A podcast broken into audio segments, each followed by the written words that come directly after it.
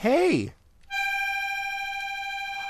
Let's talk about food and music, eating and grooving, munching and moving, forking and spooning, listening to tunes, yeah. Dinner's on soon and to get ready for, ready for peanut butter and jams.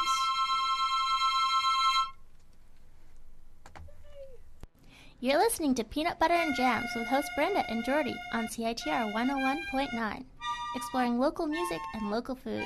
Tune in to learn about the best eats and tunes from your neighborhood, and a weekly pairing for your date calendar.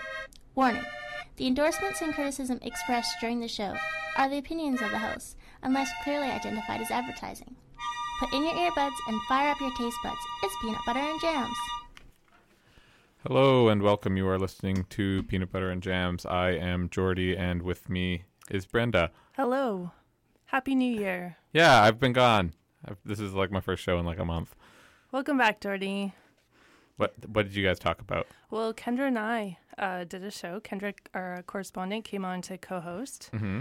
and we talked about Christmas cocktails. And we interviewed the chef from Perch, the restaurant upstairs. Mm-hmm. And we talked about one more thing, and I can't remember what it was. How would someone go about listening to those old episodes? Very good question, Jordie. So you go to citr.ca and you can hit the little hamburger menu and then Mhm. pick shows and then find our show and then listen to the podcasts. That sounds great. I'm going to do that. Thanks. Thanks for listening, Jordie. That's me. Um, Uh, yes, uh, so we have a great show planned for you guys today. We're going to talk about New Year's resolutions. We have a very special guest who is a a professor. an, a professor and an expert on, I, I want to say, hedonic consumption, yes. which means eating, I think. And we will But he'll explain it. Yeah. so- And we'll uh, we'll talk to him at, uh, just earlier on in the show in 5 or 10 minutes. Mm-hmm. And then we're going to talk about Oh, we're also going to talk about a carrot pasta sauce. Mm-hmm. And the third thing is Oh, yeah, I already said that. New Year's resolutions. New Year's resolutions, and especially ones to do with food. Yes. Uh, so to get us started, we're going to play a couple tracks of songs to get warmed up. And the first track we're going to play is called "Ill Wind," a track by Jody Glenham. Glenham and the Dreamers.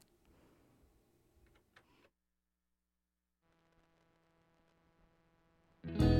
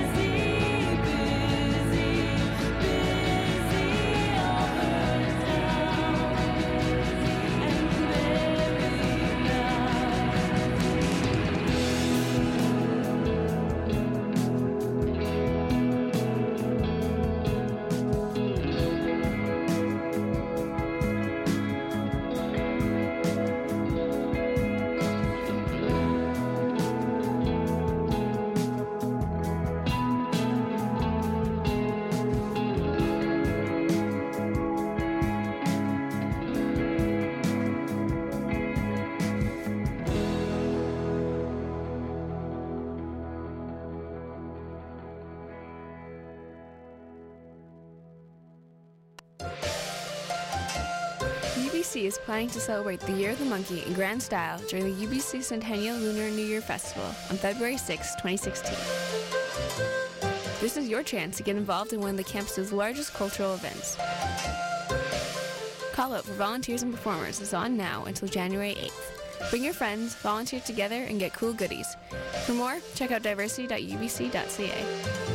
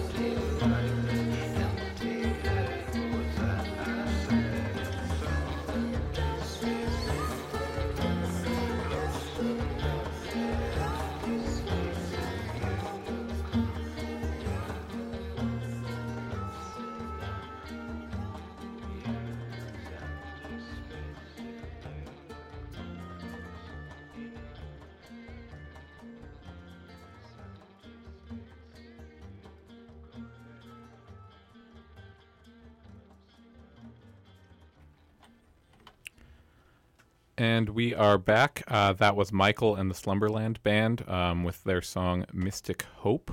And before that was Jody Glenham and the Dreamers with their song Ill Wind. Uh, we have a we have a guest in the studio. Brenda, do you want to introduce him? Sure, we have Yann Cornil, a professor at the Sauder School of Business, and he studies food and pleasure. And we're really excited to have him come in and talk about his recent study. Thank you. I'm very excited to be here, and uh, thank you very much for inviting me. And you are a, a newcomer to UBC. Can you tell us a bit about your story and, and your background? Exactly. So I'm French, as you might guess from my accent, and I was recently hired by UBC as an assistant professor in marketing, and that was uh, this summer, summer 2015. So I've been in BC very recently, and before that, I did my uh, PhD uh, at INSEAD in Singapore and in France as well. Um, from uh, your description, I noticed that you are an expert in something called hedonic consumption. Can you explain what that is? Exactly, exactly. So hedonic consumption is a complicated word for pleasure. So my research is about pleasure. It's about how to be happy, and especially in relation to food. And uh, are you um, someone who uh, are you someone who has a hedonic relationship with food? Is that am I using the word correctly? Oh, exactly. Yeah. It's all my life. Yeah. Uh, pleasure for sure, but also uh, food and uh, pleasurable foods. Uh, French food for sure, but also uh, Asian food. And when I Mhm. was in Singapore, that was something extremely important to me. Uh, East Asian food is probably my favorite food. And in BC, I'm very happy because you have such a multicultural environment, and I Mhm. can find all the foods that I like.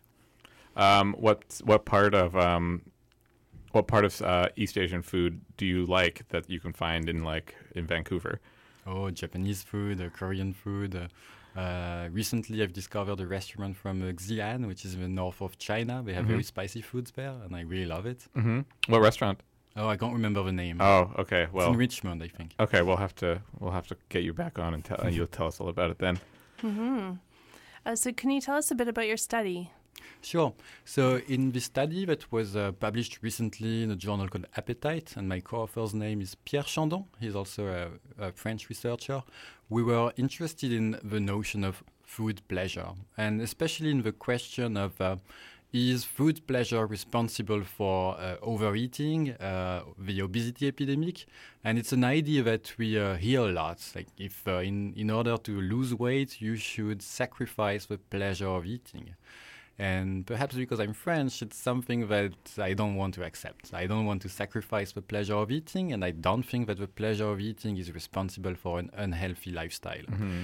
And uh, we did a bunch of surveys with uh, French people, but also American people from the USA.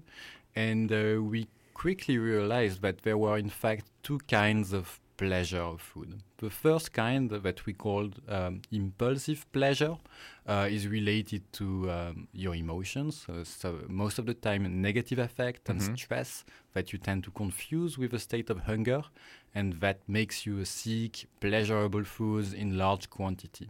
Mm-hmm. So that type of visceral, impulsive pleasure seeking is definitely related to overeating and unhealthiness. Mm-hmm. But there's another kind of pleasure that we can find in all cultures, actually. Uh, it's what we call Epicurean pleasure seeking. It's people who seek pleasurable foods because of its refined taste, because of its symbolic dimension, because of its social dimension, uh, because of its aesthetic dimension. And these people, these Epicureans, they are not necessarily heavier. And as a matter of fact, they tend to be uh, healthier and happier in their lives. Um, can you uh, give us like concrete example of what that type of person might do, like in a if they're seeking food for pleasure? Or is that like going to a fancy restaurant or making themselves something that's unusual, or uh, I, like um, is that the sort of thing you're describing? Yeah, exactly. So in the survey, we looked at uh, uh, what type of restaurants people go to, what type of food experience they seek, uh, how they approach food. And one important thing is that Epicurean eaters are not necessarily more educated, they are not necessarily richer. So you don't need to have money uh, to be an Epicurean eater and to be uh, happy in your life. Uh, it just comes from curiosity in what's in your plate that can be uh, curiosity for um, ethnic foods, uh, for food from other countries. You can also experiment yourself and cook at home. It's not necessarily expensive, and it all I think it all narrows down to um, something something called mindful eating. So the concept of eating mindfulness is. Uh, very important in food research, and it has also been uh, picked up by the media. And it just means that when you're eating, you just pay attention to what's happening to your body and to your taste buds and to all the sensations that happen, the multisensory experience of eating. And I think that the reason why this type of Epicurean and mindful approach to food is related to mo- a more healthy lifestyle is that when you pay attention to what you're eating, you're actually more attuned to signs of satiation. And when you eat less, you go for smaller portion sizes. So you can go for uh, probably uh, sweet or fatty foods as, as long as it tastes good, tastes good, that's fine. But if you're mindful about your eating, you're going to go for smaller portion sizes. And I really think that, uh, and there's a lot of research which shows that, that the obesity epidemic is a lot related to the increasing portion sizes that we have in our environment, and not so much about the fact that food tends to be fattier or, or sweeter. It's, it's, it's definitely the case, but portion sizes have a huge uh, uh, responsibility in uh, obesity. Um, so would you say that like Epicurean eaters or foodies um, are like they all tended to be more aware of how big their portions were when they were eating? Like that was something that that was shown in the study. Oh yeah, definitely. So we show we show two things in our studies. Uh, there is what we call in res- research correlational data. So we try to find uh, links, statistical links, and we find that uh, people who rank high on an Epicurean scale tend to prefer smaller portion sizes of food. So that's the first approach. A second approach is an experimental approach where we try to teach people how to be Epicurean and how to be mindful of the sensations they get when they are eating.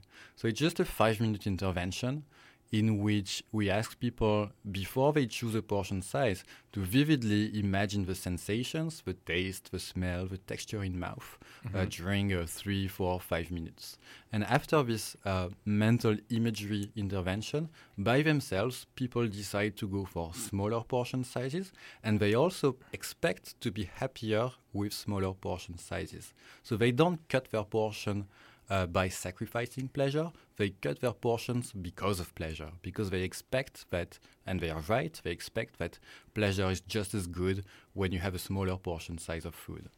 So people who tend to eat um, larger portions are people who don't think about the food as much. They are. It's just uh, they're Exactly. yeah. So it's really uh, going for larger portions or eating much more than what you actually need, uh, what your body actually needs in terms of energy intake. That's clearly related to uh, mindlessness and just not paying attention to what you're eating. Uh, if you're eating in front of TV, for instance, you're not going to pay attention to the food. You're not going to pay attention to signs of satiation. You're even not going to pay attention to the pleasure you might get from eating, which is very sad. So you got you get all wrong if you eat in front of TV. You eat more and you experience less pleasure. So the people in the study got to eat. You fed them and then they chose portions? Yeah, exactly. In, in some of the experiments we did, uh, we did an experiment in a restaurant, actually, uh, in a French restaurant. And we had that type of intervention on the menu of the, um, uh, of the restaurant that the actual customers were receiving. On the menu, there was this type of uh, intervention in which we told them, oh, this is a special restaurant. Before you choose your portion sizes, because they had the opportunity to choose portion sizes, try to think about what, what you're going to eat. Try to think about the sensations of the different dishes that we propose you on the menu. And then pick a portion. And that's what we find. We find that in the case, in the condition where uh, people received that special menu, that uh, mindful menu, they tended to go for smaller portion sizes. Did the other menu have portion sizes available for them to choose? Yeah, exactly. Okay. So it's it's a typical setting of an experiment. Uh, randomly, we put people in different groups. So in one, in all the groups, uh, they could all choose different portion sizes of a dish. in one of the group, uh, people received a mindful menu, a sensory menu, and that's in this group that we find that people limit their portion sizes. And in, in another group, uh, people did not receive that type of, in, of uh, information. They were not asked to think about uh, the sensations of eating, and they tended to go for larger portions. And there was actually a third condition. We wanted to test the effect of calorie labeling. So that's an intervention that uh, is done a lot, and it's also a, uh, in some countries, it's the law that you're going to have to uh, put calorie labeling on products and also on menus. And uh, in a condition where people received information about the calories, they did uh, tended they, they tended to go for smaller portion sizes as well, but they were less satisfied. So it's it's it's not it's not as good for a restaurant, right? The restaurant's goal is to make profits, so you can make profit by increasing your prices and by and by limiting the amount And of you uh, want your customers to have a good time, so they'll come back. Exactly, Yeah. you want loyal customers. Yeah. So finding a way to make people mindful, to make people Epicurean, everybody's happy. Customers are happy because uh, they're more mindful about what they are eating. They are happy because they are healthier, they eat less.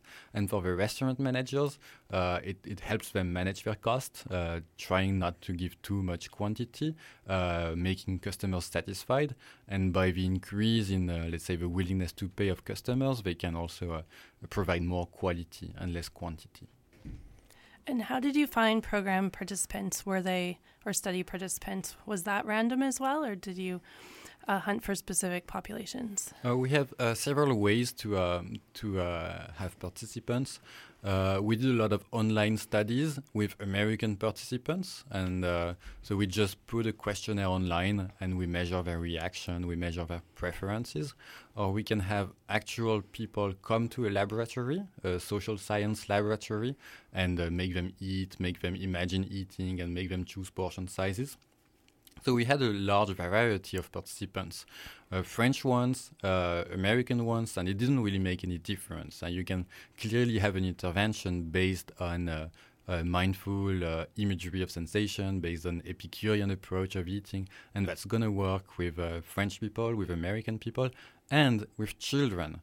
We had an experiment with uh, five to six year old children in a classroom, um, and we did exactly the same thing. Uh, there was randomly we put them in different groups and there was one group in which we taught them to um, imagine to simulate the sensations of food. And there was a control group and they were asked to do something else. And then all the kids were asked to choose portion size of cake for their afternoon uh, uh, uh, lunch uh, and uh, and the ones that were trained to imagine the sensations of food they tended to choose smaller portion sizes of cake That's uh, very interesting. Uh, we're going to take a short break and uh, listen to a song by uh, Strength of Materials, which is uh, Ford Pier's new project, and then we're going to be right back.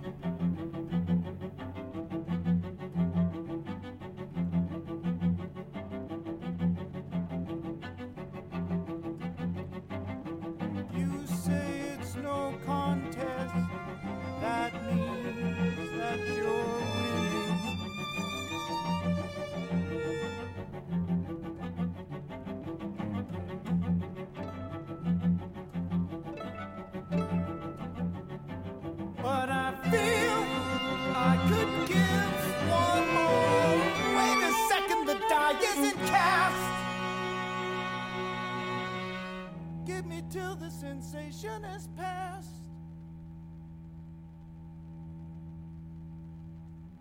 Think I might have got up too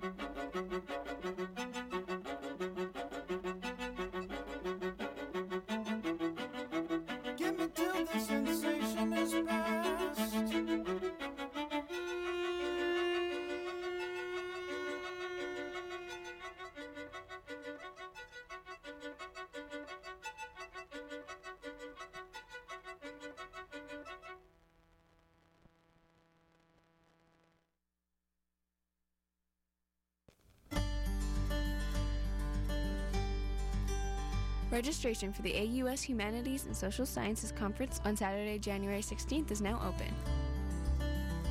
Come hear about all the innovative research that is being conducted by fellow undergraduate students. Anyone and everyone is welcome.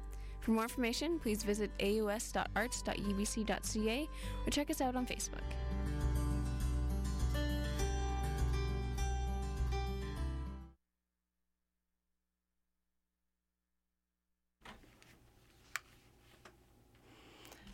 So that was Um, that was Strength of Materials, and that song was called The Star Chamber Phosphine.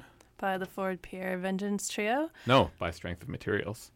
Oh, That's what that's what this group is called. Even though it's Ford Pier. Oh, it's okay. different. It's not the Vengeance Trio. it's his other project. It's his other project. Perfect. Yes.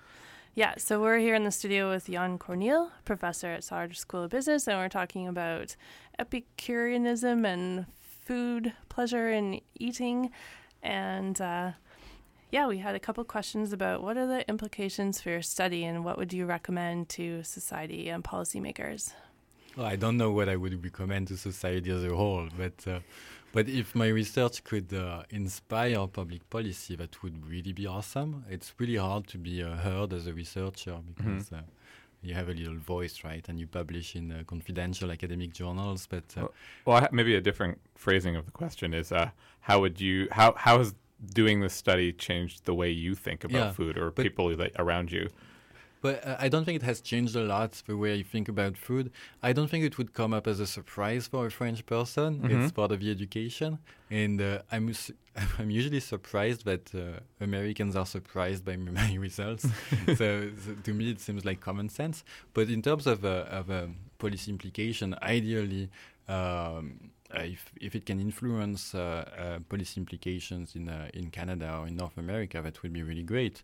And it's actually something that is already applied in France. So we have what we call taste classes. So in uh, elementary schools, a nutritionist would come to class uh, uh, one day every three months, for instance, and educate the kids about the pleasure of eating, about discriminating across different types of states of, of tastes, and not having a stereotypical approach about food, not telling them, "Oh, chocolate is bad and veggies are good." You know, you don't, you definitely don't want to um, dichotomize foods and telling them this is good, this is bad, and making feel making them feel guilty about uh, getting pleasure from food. That's clearly not the solution. Just trying to be mindful, trying to appreciate food, uh, trying to learn about new savers, trying to be curious about that, and it's something that I've not seen a lot, or maybe I've not seen at all in North America. So obviously the um, Let's Move program, you know, like trying to uh, tell kids to uh, have a sports activity Mhm. uh, uh, in in the US. That that's great. That's definitely part of the solution. But a complementary solution would be uh, that kind of uh, Epicurean education that you can Mhm. start at a very very early age in in childhood. hmm Do you find that any of that uh, mindfulness around eating is covered in uh, home economic and food cooking classes. Do you know? In North America, anyways. or in other countries? Well, if uh, there is definitely an interest in cooking, and you can definitely uh, uh, see that in uh, in TV shows. I'm quite crazy about Master MasterChef Junior, and uh, and uh, season four is uh, is starting now, and uh, I think it's fantastic. And if if you see the kids in MasterChef Junior, they uh, they have a very very high knowledge and high education about food, and most of them are very thin, and most of them seem very happy. So yeah, if it can if it, if it if it can change mentalities about food, and uh, especially uh, trying to stop that kind of um, um, stereotyp stereo stereotypic Stereotypical. stereotypical approach of food, uh, bad food, good food, uh, feel guilty about what you eat. Mhm. Uh, that's definitely part of the solution. Do you feel like people's guilt um, keeps them in those bad habits around food and, and stress eating? Exactly. So when you consider a food as uh, forbidden, uh, something that you should feel guilty about, then as soon as you're gonna feel down, you're gonna f- go for what's forbidden, and you're gonna over overeat what is forbidden. So it's something that you see a lot in uh, restra- restrained eaters. So that's another word for dieters or compulsive uh, uh, dieters or, or chronic dieters, people who s- always try to lose weight. They have very, very negative associations about food. Uh, when you tell them about chocolate, a chocolate cake, they suddenly feel unhappy about it. About it because it makes them think about their weight, about the Mhm. fact that they try to lose weight but they fail all the time. So as soon as they feel down, they uh, they lose their dietary rules and they go for for the, the big chocolate cake and uh, they overeat and they have these binging episodes. Binging episodes are clearly related to a negative effect and to stress and also to, to some extent to uh, this uh, uh, guilty feelings you have about food. And you mentioned uh, interventions that people could take. What what kind of interventions do you see as useful? So uh, one way is uh, what we did in the experiment uh, uh, with Pierre Chandon is uh, trying this, having this five-minute training before you go to an all-you-can-eat diner, for instance. Well, to begin with, you don't want to go to an all-you-can-eat Mhm. diner. That's a terrible idea.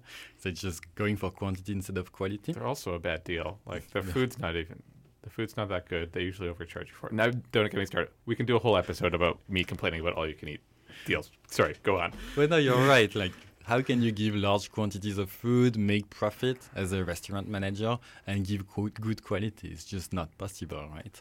But um, where were you? Where were we at? I can't Oh, remember your. Interventions. Yes. Interventions. So, if you have the opportunity to choose among different portion sizes, that can happen in many different restaurants.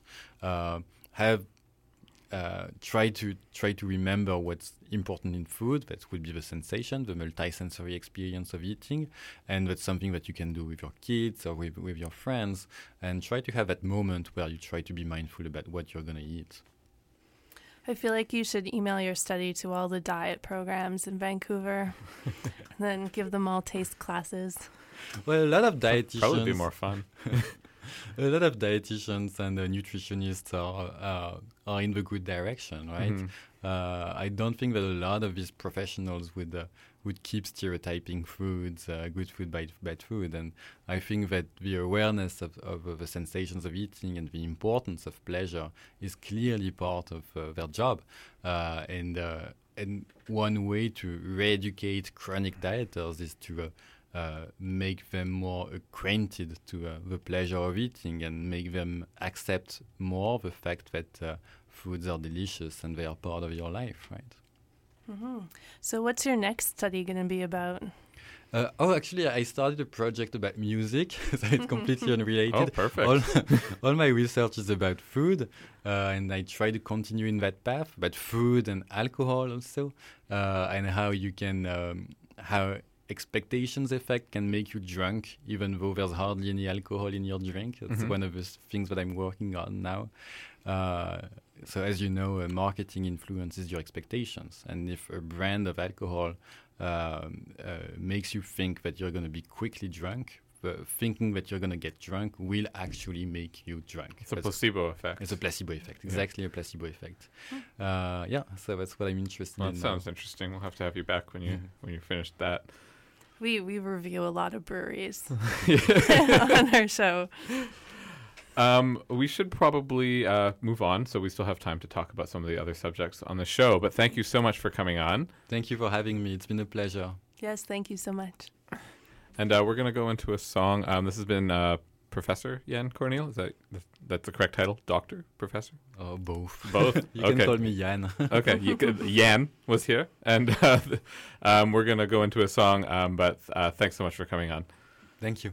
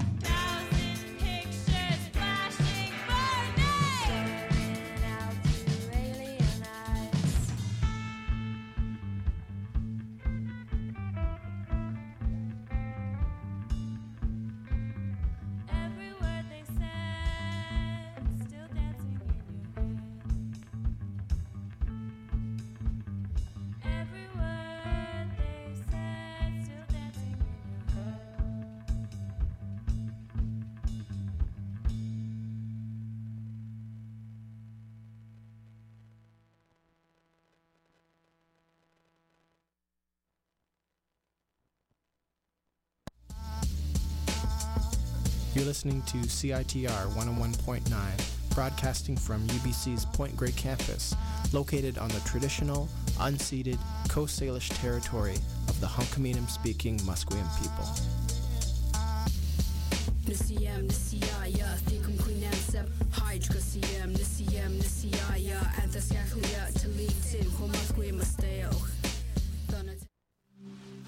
Thousands of opinions are at our fingertips. But are all opinions informed? Does your information have a source? Is your social feed based on fact? Only facts can uncover the truth. Professional journalists are committed to balanced and nonpartisan reporting, to independent commentary.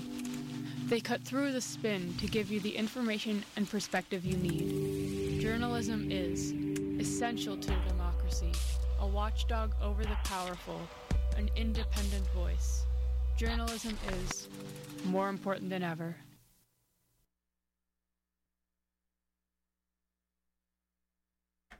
Hello, and we are back. And um, uh, thank you so much to uh, Yann Cornil for coming in. That was absolutely fascinating.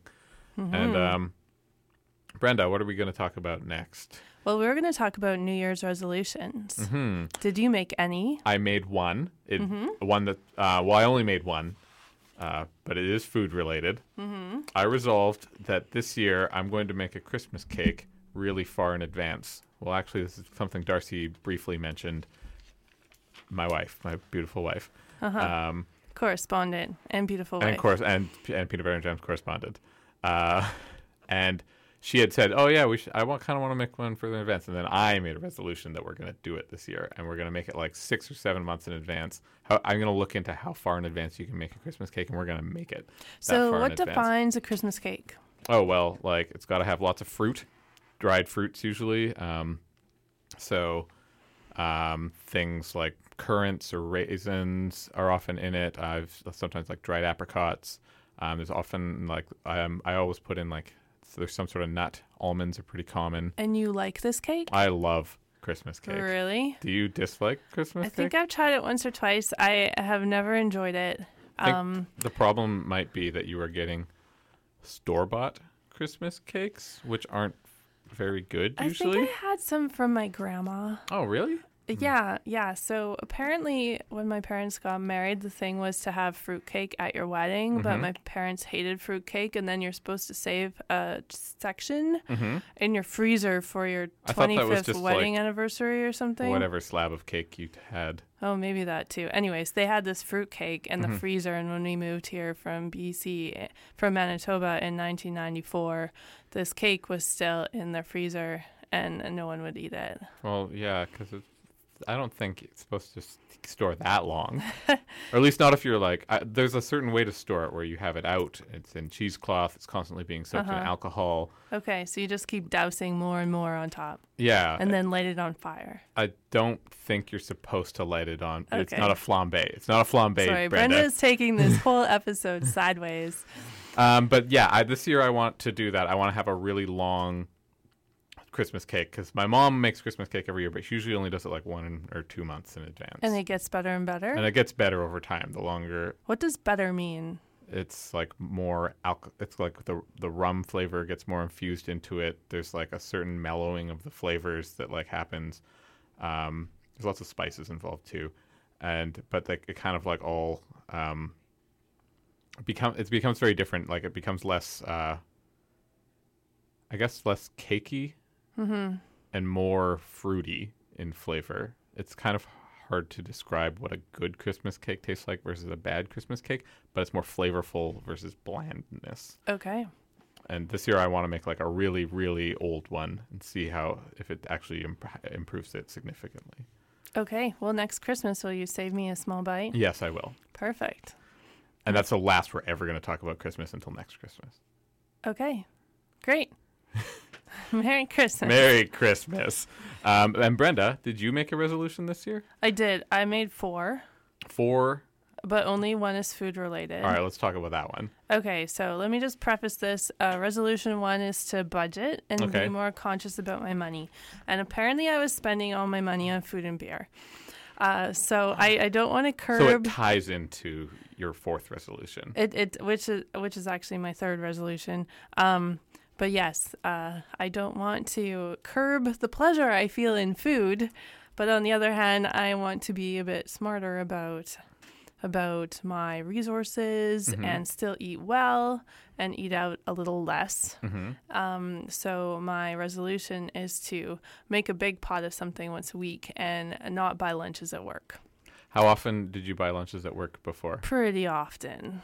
Like every day? Like Every other day? sometimes every day, but usually at least three days a week. That's yeah, that's quite a bit. So that's quite a bit. And then if I have something in the evening, I don't always have time to get home. So then you're like buying more slices of pizza or something upstairs. So A, it's not the healthiest, and B, your your money gets spent pretty quickly. So so this week already, Mm-hmm.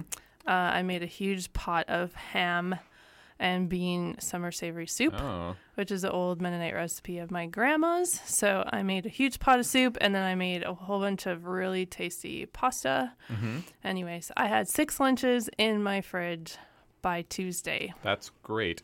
Um, one thing I would recommend doing is that the problem with that style of taking lunches is that you sometimes get tired of the food. You do. Um, so what you do is you freeze some of like you freeze half of it, and then you do like a new batch. Like when you do a new batch, then you got then you've got both. So I need to choose stock between. up. So you need to stock up. You probably need a little. You, you might need more Tupperware. But yeah, I probably do. yeah. But Yeah. like you can stock up on stuff like that, and then you can also intersperse that with like a sandwich or a, a, two sandwiches or something like that. Mm-hmm. I've heard too about people doing um, like group cooks Mhm. where you can invite Oh. some people over and then you make, say, three big dishes all together and Mhm. then everybody takes home a chunk of everything. Well, that sounds really smart. I would be in on that if you were oh, doing yeah? that. And do a monthly group cook. hmm Everybody brings a recipe and the ingredients for that recipe, and then everyone helps with the prep. And then you all take home. Yeah, that sounds that sounds like a great idea because the problem with ha- making all these lunches is that you don't want to eat the same thing all the time. Mm-hmm. You get tired of it, but it's if you can mix it up, that's perfect. And that's a really good strategy for, um, shall we say, Christmas baking. Mhm. Um, is where you make one batch of cookies and then go to a swap. Actually, no, don't say that. he finally got it. Yeah. Yeah, and then trade your batches of cookies because then everyone has like enough Christmas baking Mhm. for the holidays, but you've got six to eight types of cookies on your tray. Right. But you only had to make one batch. Yeah, it's uh, it's exactly that's perfect. Although then you need to work out like there's like a, there's a sweet spot where there's like a certain amount of participants and you get to take a certain amount of lunches home. You're right. And with the cookies too, then you get to make your best recipe, and then Mhm. everyone only everyone brings their best recipe, so then Yeah. you just get the best cookies. That'd yeah, that sounds pretty good. Yeah, All right, cool. Well, I'm uh, I, I'm in if you do if you do this. Great. Um, should we go to some music? Yes, let's go to some music. All right. Um, we are going to play. Um, Did you die? And they are a Vancouver band, as all the bands on Peanut Butter and Jams are. You're listening to Peanut Butter and Jams, and this song is called "Somewhere Girls." It's off of their album Weird Love. Somewhere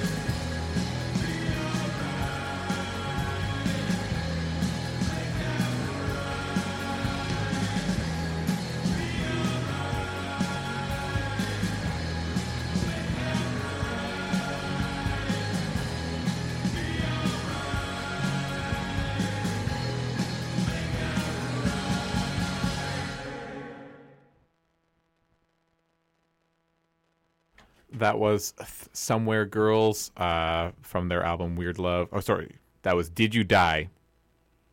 Um, by, the song is called Somewhere Girls. The band is called Did You Die? The album is called Weird Love. I'm I I got it right that time. Okay. Did you like it? I liked it. And we have a new show that comes up after us. It's uh, hosted by Eric, and it's called The New Era, and it's hip hop music from all over the world. So, new neighbor. That sounds great. I'm really excited to have a hip hop show on after us. Uh, Mhm. And uh, uh, we're going to play a real long song to end the show. Um, it's this song by a band called Lossel. Am I pronouncing that correctly? Lossel. Lossel, and it's um, some of the members from people who work at Red Cat and people who are in Fond of Tigers, I think. Yeah, it's pretty mellow, uh, soundscapey. Just relax and listen to it, well, and then you'll get some hip hop to wake you up. And uh, afterwards, uh, stay tuned for Thunderbird Radio Hell with Ben Lai. hmm Next week is Are You Aware? So we'll see you here. We'll talk to you in two weeks. in two weeks.